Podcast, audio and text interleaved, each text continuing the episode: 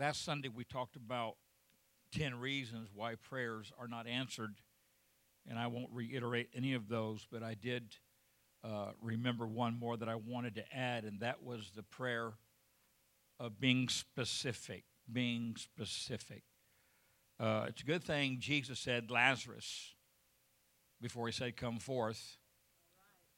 Because every tomb would have rolled over and all kinds of dead people walking around. How's you talk about zombies? Hello.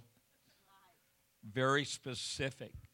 This past Thursday, uh, Ron went in for some tests, uh, had some struggles, some pains, every, everything that says you have a heart problem. You know, your face gets numb, your left arm gets numb, the pain, all of that. And uh, how many knows the devil is a liar? The devil is a liar. And so, right before they took him, we were able to lay hands on him and pray.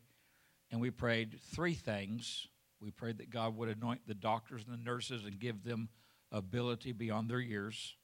Second thing, we prayed that there would not be any stents and there would, would be no blockage. About an hour, two hours later, came back with report no blockage, no stents, and he's coming home. There's something about praying specific prayers. Praying prayers like, Oh God, save the world, is like Miss America saying, I want world peace.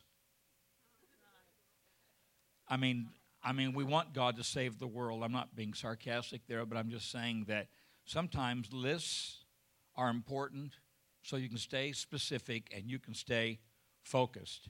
How many knows anytime you say you're going to get alone with God and you get alone with God, how many knows that so many distractions, the phone will ring, the dog will bark, the husband will call, and it's like it's like the enemy knows if you get yourself sequestered with God long enough, things are going to change.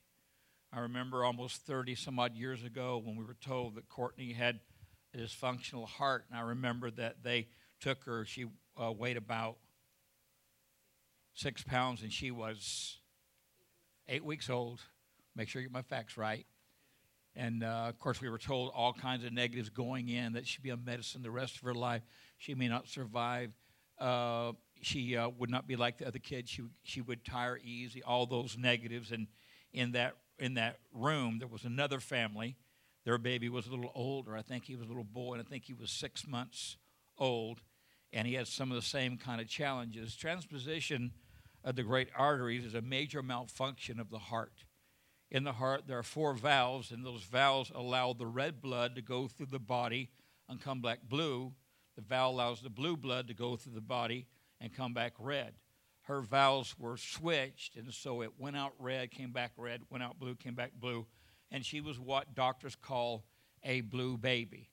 Uh, at six weeks of age, they literally took the heart out of her cavity and they took a pair of scissors and they trimmed a piece of her heart, and from that piece they trimmed, they built a straw, a valve. And they plugged that, that valve in the top of her heart going out blue to the bottom of her heart coming out red. And so that's what the transposition is all about. There have been several times in her life when she was younger that when a doctor or a nurse found out that there was a transpositional baby in the, in the, in the hospital, they would come and they would want to listen to her heart. Courtney's heart does not do a double bump, bump, bump, bump like your heart and my heart, but her heart is a triple beat, a triple ba ba ba ba ba ba ba ba ba. And I thought that was so cool because ba ba ba ba ba ba ba ba ba is for the Father, Son, and Holy Ghost. And I remember that when we when we gave the baby to the to the nurse that took the nurse to the doctor, I told the nurse, I said, I'm not giving you this baby. I'm putting this baby in the hands of God. And when God is done, I want her back. Didn't I? And so as the, as the morning progressed, we were there with the family. We were praying with them, finding out stuff about them, and meeting with them. And I remember I went somewhere to do something, and it required an elevator.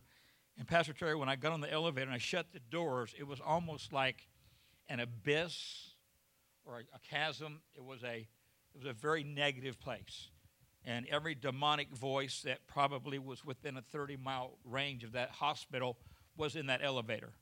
And as, as I was there, they began to taunt, literally taunt me. It was almost like you could cut the dark. I mean, it was one of the scariest and telling, I just I get goosebumps. It was one of the scariest moments of my life, and I've had some pretty scary moments. And as I was almost overcome by fear, all of a sudden, out of nowhere, the words, He that dwelleth in the secret place of the Most High shall abide under the shadow of the Almighty. And I had memorized that entire chapter several years la- later. And so when I was done quoting that scripture, I pushed the button, got out of the elevator, looked back, and I said, Take that, devil. Take that, devil. And the doctors told us that if the surgery was a success, that Courtney, instead of her texture being blue, it would be pink. When we were allowed to go back into the to where she was, this, this tragedy was on the other side of the room was another bed, a little three-month-old baby that did not survive the surgery, died in the surgery. And the family asked me to go and say something to the mom and dad. Again, one of the hardest times in my life because my baby was alive and their baby was dead. It was a tough, it was a tough day for us. That was a tough month for us. But when we walked into the uh, the uh, in, the intensive care where where Courtney was, we paid no mind to the fact that she had tubes coming out of every orifice of her body. She had tubes out of her wrist, tubes out of her, her mouth, her nose. Every we we didn't see any of that. All we saw was a little pair of pink feet. A little pair of pink feet and we knew that God had provided and God had. I, I, reflected upon that yesterday. Friday, I headed to Louisville, Kentucky to a maximum secure, security prison, spent the night there, and then got up Saturday morning, went to prison for two hours, and then headed home. On the way there, somehow I'd managed to find classic rock all the way from Cleveland to Louisville. But something on the way back got all messed up and I couldn't find any classic rock, but I did stumble upon the Bill Gaither Homecoming radio station. And Gerald, I want you to know for an hour, I laughed, I cried, I laughed, I cried. Some of the music was popping, some of the music was, and one of the things I regret as a pastor and a father, I regret that my kids did not grow up on the red hymnal all those powerful songs, all those powerful truths, and all those powerful meanings. You know, we're, we're almost at a place where you don't really hear solos anymore in church. That's just something that used to be there was a solo during the offering. We've kind of gotten away from that. And I kind of regret that the, the generations younger than mine did not get to experience some of those things that, that we heard. And I, they were doing one song entitled Ain't No Grave, Gene, Gonna Hold My Body Down. And I got to thinking about Angel, and I got so excited And I'm blowing down the road, and all of a sudden I look down, I'm going 95 miles an hour. 95. I said, Whoa, I better slow this boat down. So I slowed it down. But you know, as we as we look at life and we look at facts, as I as I look at facts, I realize that I am a connector. I am a person who connects. I've introduced husbands to their wives. I've introduced kids to their colleges. I've introduced uh, just people to jobs. That just that's just what I am as a connector. And this morning, I just want to connect you to that that name that is so precious.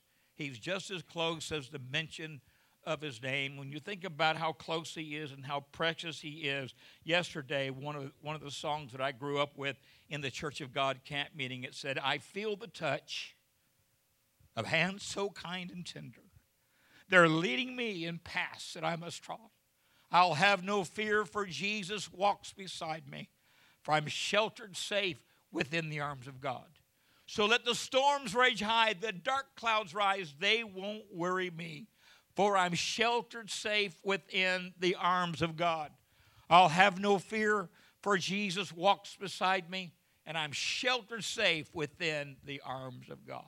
Do I have a friend in the house? this morning. I've had Pastor Ron, I said, Pastor Ron, they played this song, and I just really want to share it Sunday morning to go along with the fact that he is just as close as the mention of his name. And as Pastor Terry mentioned, some seasons, some storms, some tough times. All of us know what it's like to go through a tough time and a time to feel like that your prayers are void. You feel like God's a million miles away. Seem like things are coming at every single direction. And I'm reminded of a song that Lemuel Miller sang here almost 25 years ago. And here are the words Why should I feel discouraged? Why should the shadows come? Why should my heart be lonely and long for heaven and home?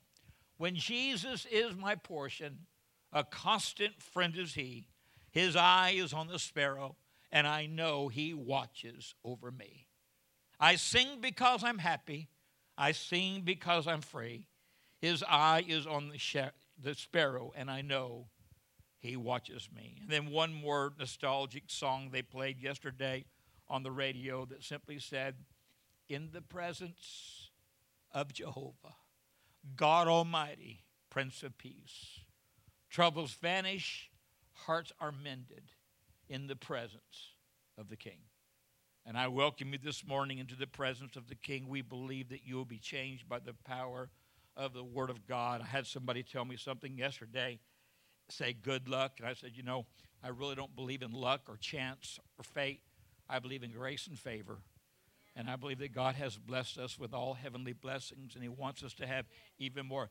The story of Jonah is a, a pretty cool story when you look at the complete context of the story. And I have just a few points that I want to bring attention to that story about trying to find God, trying to connect with God, a divine connection. Here in this story, we find that a man is not trying to connect with God, a man is trying to disconnect with God. And Aaron, this morning, as I wrote down some notes, I just wrote down some different ways that man has tried to connect from God, to, to connect to God. I'm reminded of the story of the guy, Zacchaeus, that climbed the tree trying to find Jesus. I'm reminded of the guys that tore off the roof to get their loved one down to where Jesus was. I'm reminded of Peter who walked on the water. I'm reminded of Noah who built an ark.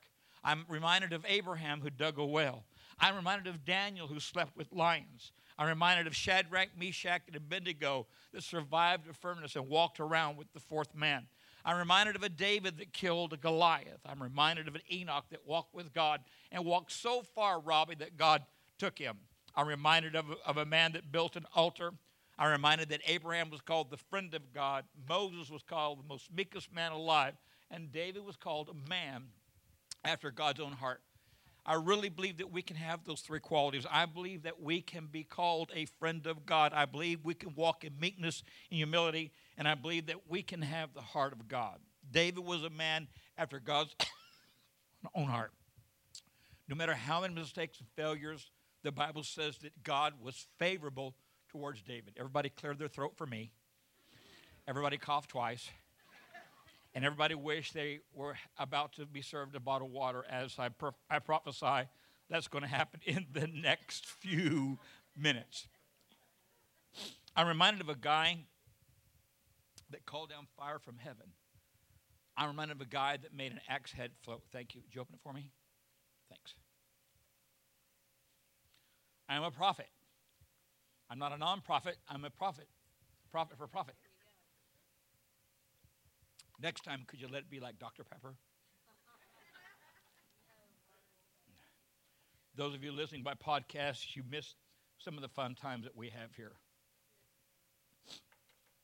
This story of Jonah. When I think of Jonah, I think of the most successful evangelist upon the planet. And I think of names like Billy Graham. I think of names like Oral Roberts. I think of names like Billy Burke, Perry Stone. Men that changed entire elements where they were present. Men that had the anointing to see entire cities turned on for God. Jonah was that kind of an evangelist. He was a world changer. When he went to a city, the Bible says entire cities repented. What an anointing. What favor. What, what, what a resume. Their credentials are, are outstanding. The man that can bring revival to a city. God told Jonah, I want you to go to Nineveh. The Bible says that Jonah disobeyed and went in the opposite direction. You know the story a storm hit the, the boat, and as the different people on the boat began to call out to their God, their God did not answer. It was storm that looked like it was deadly. They woke up Jonah and said, Jonah, you need to call upon your God. There comes a day when the world runs out of their gods and they want to know about your God. That was pretty powerful. I think I'll I think I'll Google that. I think I'll Instagram. I don't even Instagram, so I started account of Instagram that.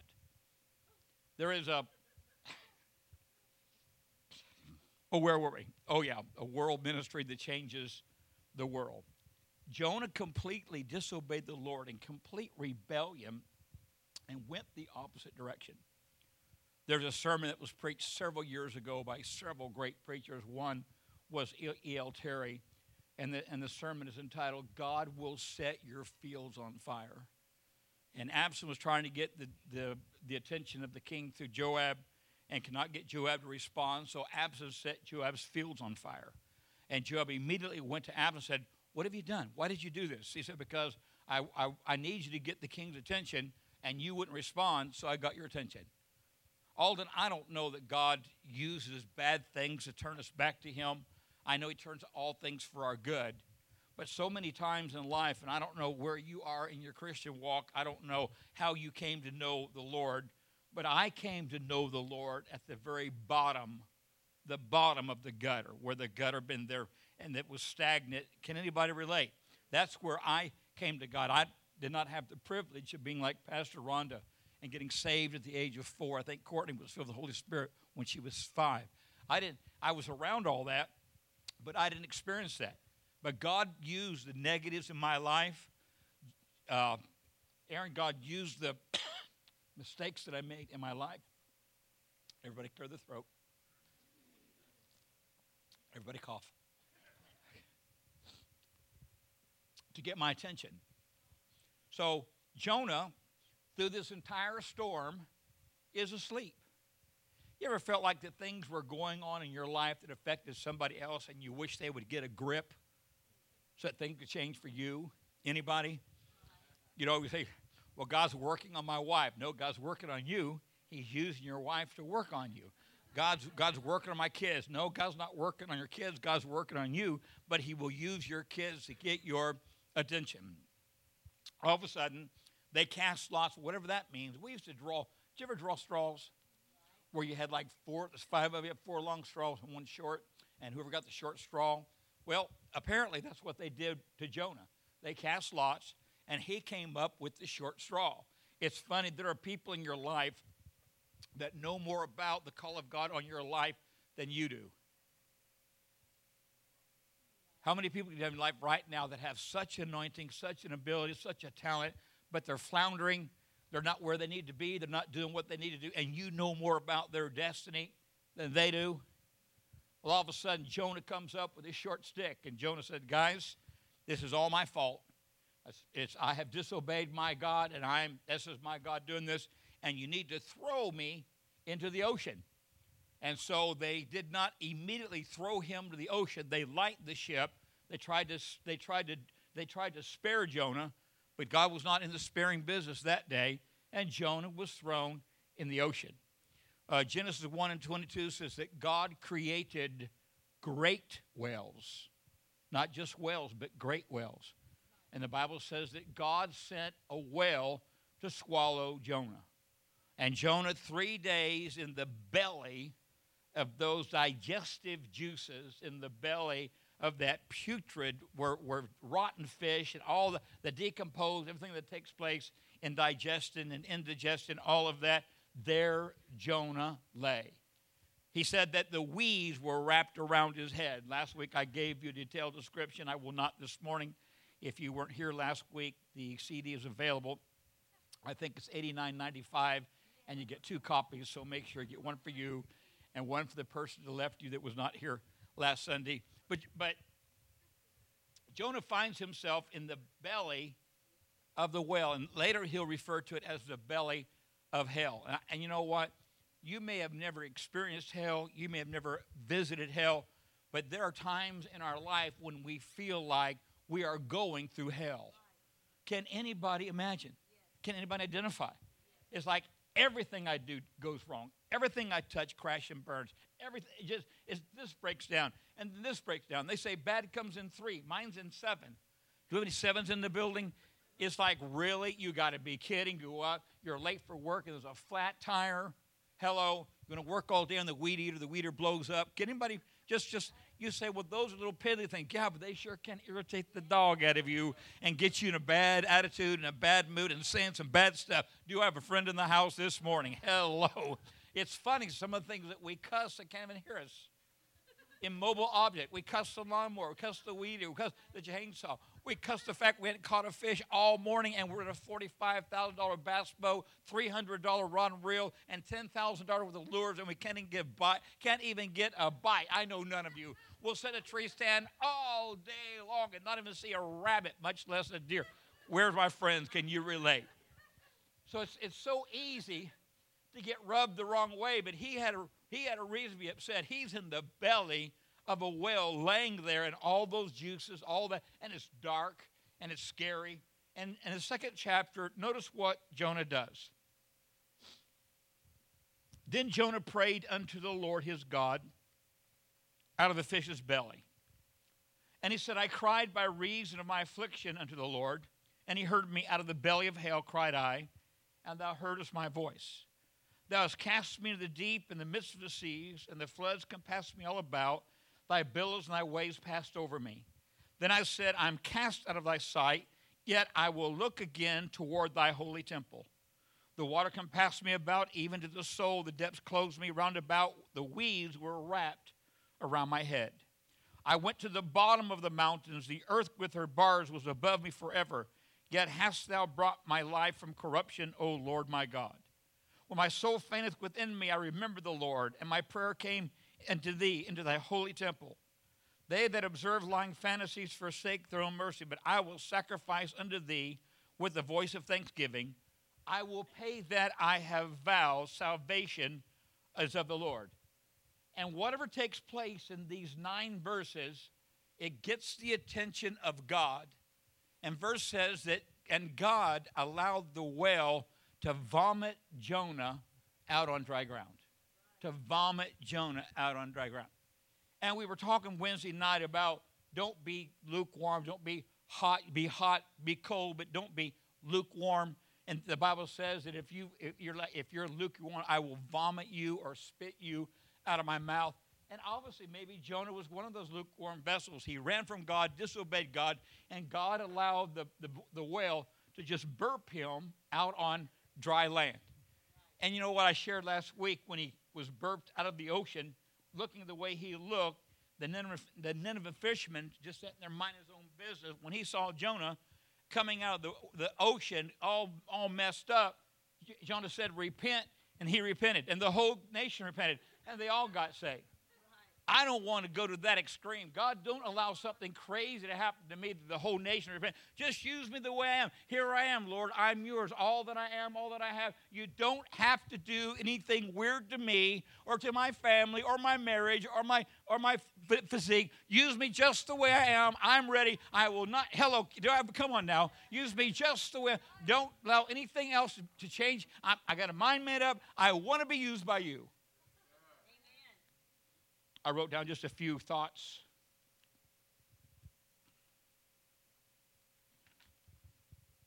Five thoughts. Thought number one Jonah came to a place where he realized he needed help.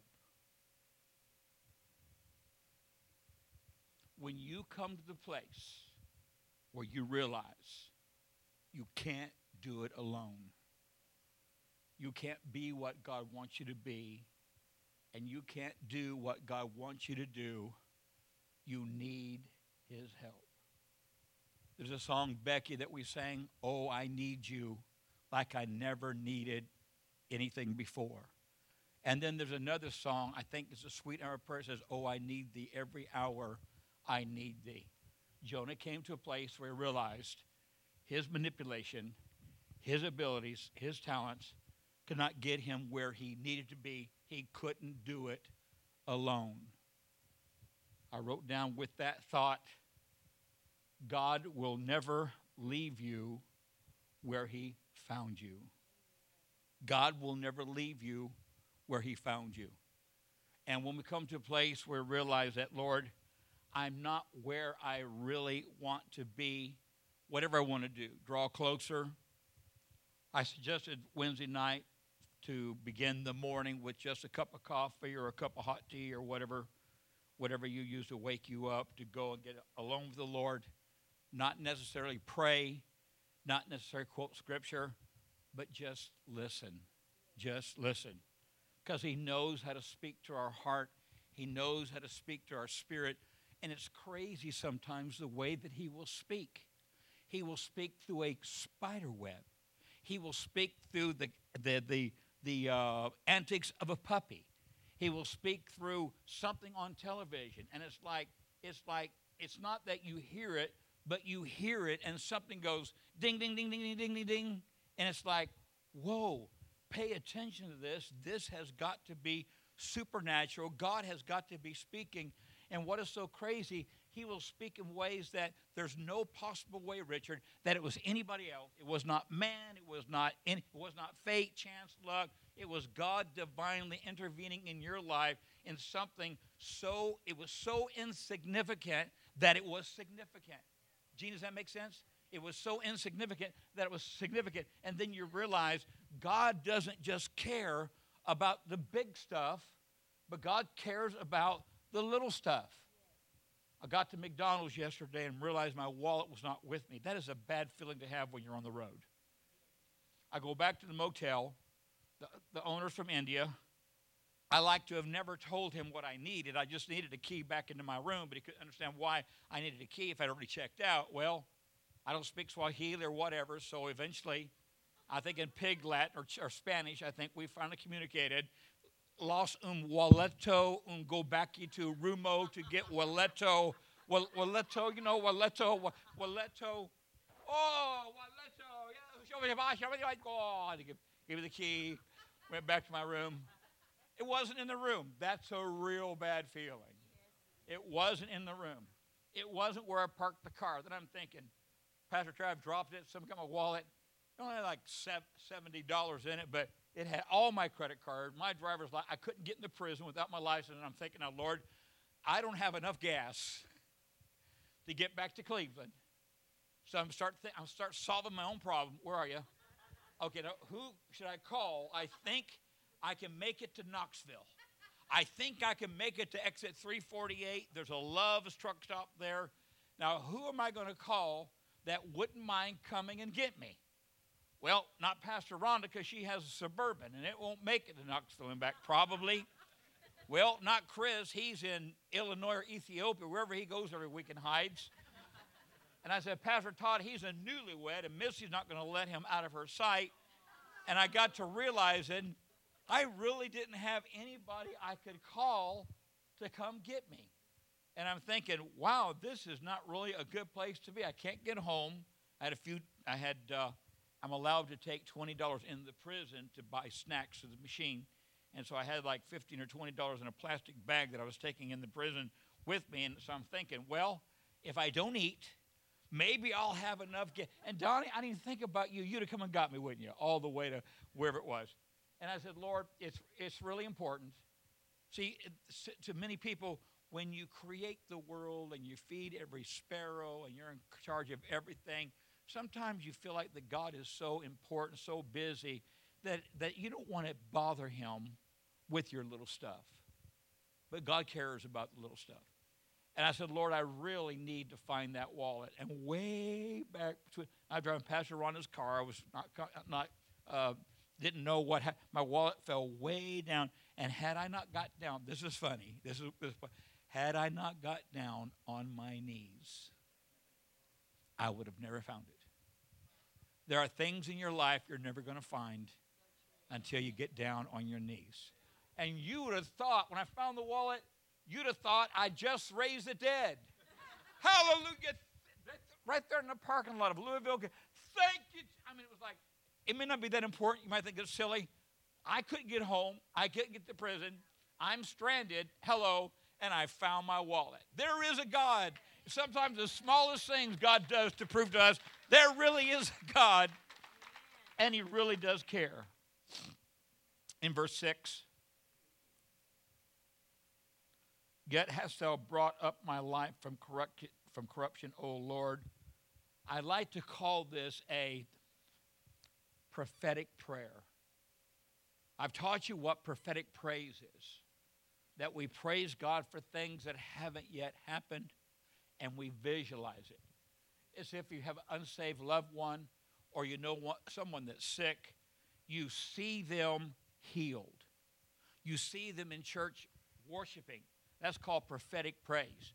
But prophetic prayer is acknowledging that God has done something before he has done it.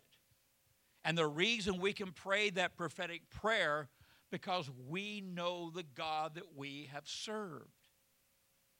We know him. We know his heart. We know he wants to do what we're asking him to do. And so, therefore, we can thank him for something he hasn't done, knowing it's his will for him to do it. One of my favorite passages of Scripture, Paul's last journey, Acts 28.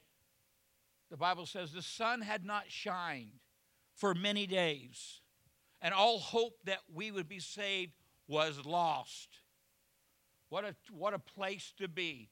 A storm from hell. A storm that was going to kill everybody on the ship. It was, it, was, it was devastating. They didn't have the ability to float in the ocean for days, they didn't have, they didn't have that ability. And they were at a place where all hope. Have you ever been to a place where you lost all hope? There's always been a flicker or a glimmer. No matter how bad things are, you realize if you look up, you can find God. There's, there's a place that you can go. But Paul said they'd lost all hope.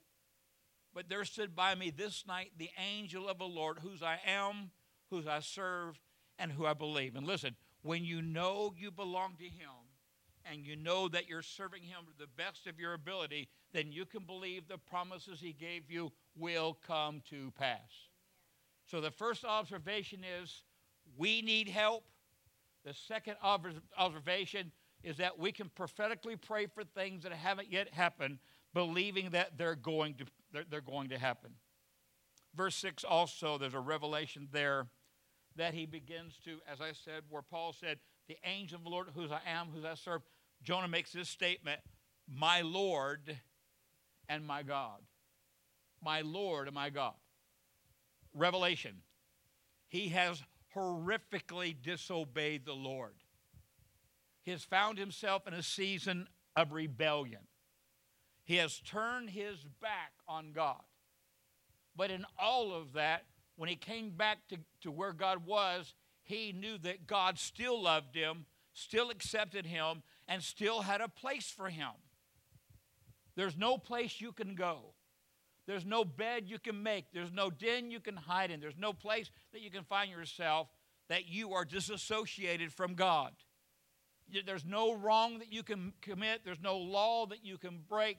There's no drugs or alcohol you can put in your body that's going to separate you from the love of God. He is faithful, He's consistent, and at, watch this, at our worst, He is at His best. He said, I saw you in your vomit. I saw you in your afterbirth. I saw you naked. I saw you ashamed. I came to where you were. See, sometimes God gets right down in the gutter with us and gets that gutter stuff on Him so He can get the gutter stuff off of us. Do I have a friend in the house this morning that will help me preach this sermon? My Lord and my God. And just now, Pastor Terry, the Lord reminded me on the cross when Jesus felt abandoned by God, when he felt like God had turned his back on him. And theologically, I don't know that's possible, but we preachers preach that. That God turned his back on Jesus because he couldn't stand to see his son die. I don't know about all that. It preaches good. We'll probably make a good song, but it's probably not theore- the- theology cor- theological cor- theologically. Say that fast three times. Theologically correct. God never turned his back on his son. But on that cross, Jesus said, My Lord and my God. The same thing that Jonah cried out, Jesus cries out at the darkest part, the darkest day, the darkest moment of his life. It doesn't matter, again, how dark it is, how bad it is, whosoever, help me, that calls upon the name of the Lord shall be saved. Regardless if we feel like we're worthy or not, we're faithful or not, We're good enough. We may not be a Cornelius that's built an altar to the Lord. We not we not be like Elijah that soaked the offering with water. But God loves us just the way we are, and He will come right to where you're at when you call upon His name. What a powerful truth. The, four, the fourth thing that I want to bring, verse 7 When my soul fainteth within me, I remembered the Lord. It is so easy this morning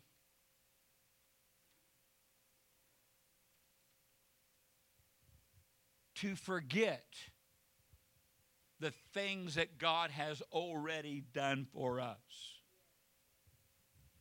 It is easy to be selfish and childish and don't acknowledge the things He's already done. The fact that you weren't born in Port au Prince, Haiti, is a fact that God, not that God doesn't love those born in Port au Prince, Haiti, but you weren't. And that's something to be thankful for. The fact there's not a single wheelchair or cane or seeing eye dog in this building is something that you can be thankful for. The fact that every one of you ate a bagel or a steak biscuit or drank a cup of coffee, you got food in the icebox, you didn't walk this morning, there's a car in the driveway and a car in the parking lot, and you got one more at home, is the fact that you should be thanking the Lord when I think of his goodness and what he's done for me, Jonah had forgotten all of that. He'd forgotten the anointing, Pastor Terry. He had forgotten watching entire cities weep and repent and accept God. What a, what a miracle that every single person in the village would you get saved. Jonah had forgotten all of that. And it's so easy this morning to forget the many blessings of the Lord. But I like that song that says, If you could see where Jesus brought me from to where I am today, then you would know the reason why I love him so. You can take this world, its wealth and riches. I don't need earth's gain. It's my desire to serve the Lord because he took me out of the miry clay, set me on a rock, gave me a song, named me, called me his own, and then gave me a book full of promises and said, I double dog dare you to try to work some of these things out with my help. I'll go ahead. Verse 9. But I will sacrifice unto thee with the voice of thanksgiving. Paul said, In everything give thanks. This is the will of God concerning you. It's hard sometimes to thank Him for the negative things in our life but somehow it was that negative thing that turned our life around and brought us back to Him. Polite children,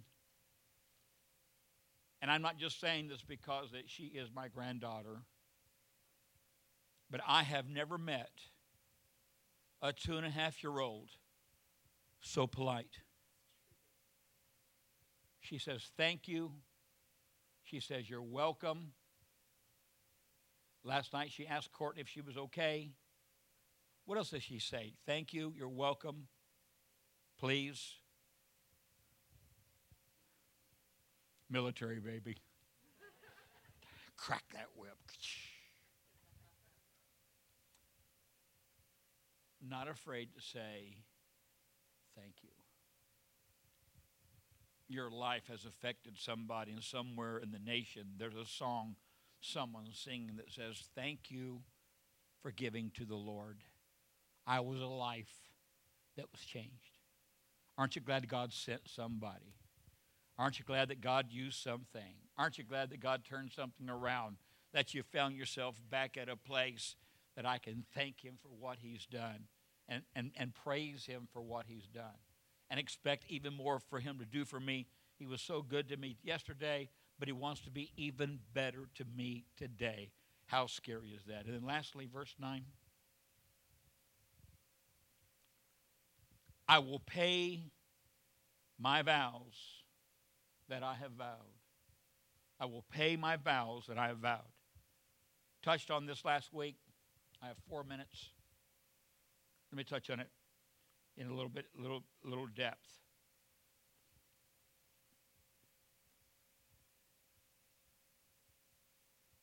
There are many times in my life recently that I have negotiated with God. There are seasons in my life where I will tell God, if you do this, then I'll do that.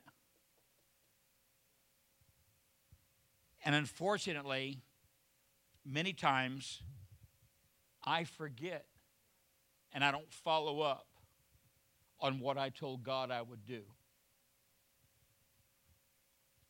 I remember one time God told me to go through my closet and give away everything that I hadn't worn in a year. And there was a little preacher that was my size, and I gave him a bunch of sports jackets, a bunch of suits. I used to have over 100 sports jackets. I preached revival eight years, different, you had to have a different jacket every night, tie, look nice. The next day, look at somebody say the next day. Dean Hudson, who was the general manager for Phil Driscoll Ministries, had gained a bunch of weight. He never said it was the Lord. Well, when I was preaching, he realized that I was about his size 10 years ago. So he contacted me. Look at someone say the next day. The next day. And he brought me seven or eight designer like I would never spend $300 on a suit. That's just something I wouldn't do. I mean, I might spend $300 on a guaranteed fishing lure, but I wouldn't spend $300 on a suit. He gave me seven. I mean, I'm, I'm practical. I'm frugal. Hello. I only pay, never mind. I don't want to tell Pastor Rhonda everything while I'm confessing up here. So let me tell you what I did. God didn't tell me, but Aaron, I went back to my closet and I took out everything I hadn't worn in six months just to see what, just to see how God moved and just to see how God operated. But it is easy in life to negotiate with God. Donnie, the word said, I think it's, I think David said it, or Proverbs said it, it's better never to make a vow than to make a vow and break it. The power of marriage, the power of covenant, the power of business. Better never make a vow than to make a vow and break it. And so I don't know what promise Jonah made to God. Maybe he told God five years earlier, Alden, God, if you'll bless me, if you'll anoint me, if you'll use me, I'll give half of everything I own to the poor. Maybe he said, God, if you use me and anoint me, I'll fast a meal every day. Maybe he said, God, if you allow souls to get saved and my ministry to be effective, I'll do this or I'll do that. We don't know what the vow was, but whatever the vow was, he had not kept his end of the bargain. So he says, God, the vow I made, I will be faithful. I will follow up. I'll walk it through, and I will accomplish it. Two things I'm going to bring to your attention. Immediately. Look at someone and say, immediately. God told the fish, don't tell me God doesn't speak to animals. God told the fish to vomit Jonah out. I believe that God, I won't, I won't forget that.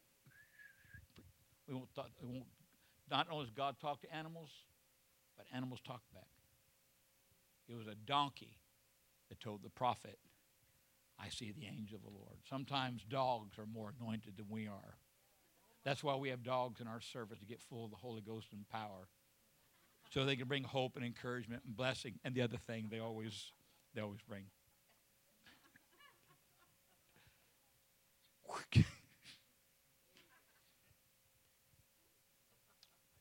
Two things. If you made a promise, and you know you made a promise, and you gave God, and you begin to negotiate with God, follow up on that promise. If it's possible, make it happen. Follow through. Go through it. Search your heart, search your spirit. Secondly, if you've never made a vow, it might be time to make one now. The song says, All to Jesus I surrender, all to Him I freely give. Help me. Bless me. How's it go? It's a great song. All to Jesus. I that's a that's a vow that we can make to God. I'm yours, Lord. Everything I've got, everything I'm not, I give everything to you. Lord, if you will give me the if you'll give me the health, I'll praise you seven times a day. Lord, I'll pray twice a day. Lord, I'll put money in the offering. Lord, I'll do this. Lord, I'll do that. Lord, I will I will make myself available as every head is bowed, as every eye is closed.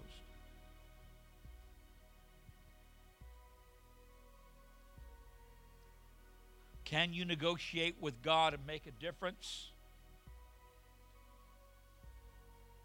Absolutely. Abraham went to God. God told Abraham he's going to destroy Sodom and Gomorrah. Thousands upon thousands of people living in those five cities. Abraham began to negotiate with God. God, if you find 50, which is not an nth of a percent of the total, God said, I'll spare it if I find 50. Abraham negotiated God all the way down to 10. Ironically, if you do the math, Lot and his wife had four daughters. The two daughters had husbands. That's eight. Eight people. The number of new beginnings. If Jonah's family, if Job's family would have been righteous, would God have spared the city for eight? Absolutely. Even though he told Abraham 10, absolutely. God would have spared the city had there been eight. Can eight people change the world? I'm reminded of Noah and his wife, the three sons, the daughters. Eight people. Eight people changed the world. One family. Can I make a difference? Absolutely. Can I change circumstances? Absolutely. Can I bring good to where there's bad? Can I bring light to where there's dark? Can I bring favor where there's cursed? Absolutely. Father, today, like Jonah, we acknowledge our shortcomings and faults and mistakes, our failures and our sins. You knew all that when you called us. You knew all that when you ordained us. You knew all that when you anointed us. You knew there'd be mistakes. You knew there'd be failures. You knew that you knew there would be discrepancies. You still called us and decided to use us in our weakness. For in our weakness is when we are more dependent upon your strength. And in your weakness, we are found strong. In our weakness, we are found strong because of your involvement. God, I don't know that I have the courage to pray that you would let me change the city or change the nation. But I, God, I pray that you would let me change everyone that I come in contact with. That I be so full of you, so full of your joy, so full of your faith, so full of your favor, walking in thanksgiving, prophetic praise, prophetic prayer doing all the right things, that you would see my effort and you would bless my effort and you would use me, my family. You would use me at my job. You would use me at my church. You'd, you'd use me with my friends. That my life would significantly make a difference to someone else. We ask these things in your name because you are good, you're faithful. In Jesus' name. And all said, Amen. Did you enjoy the word today? I believe that's kind of weak. That's a little better. We certainly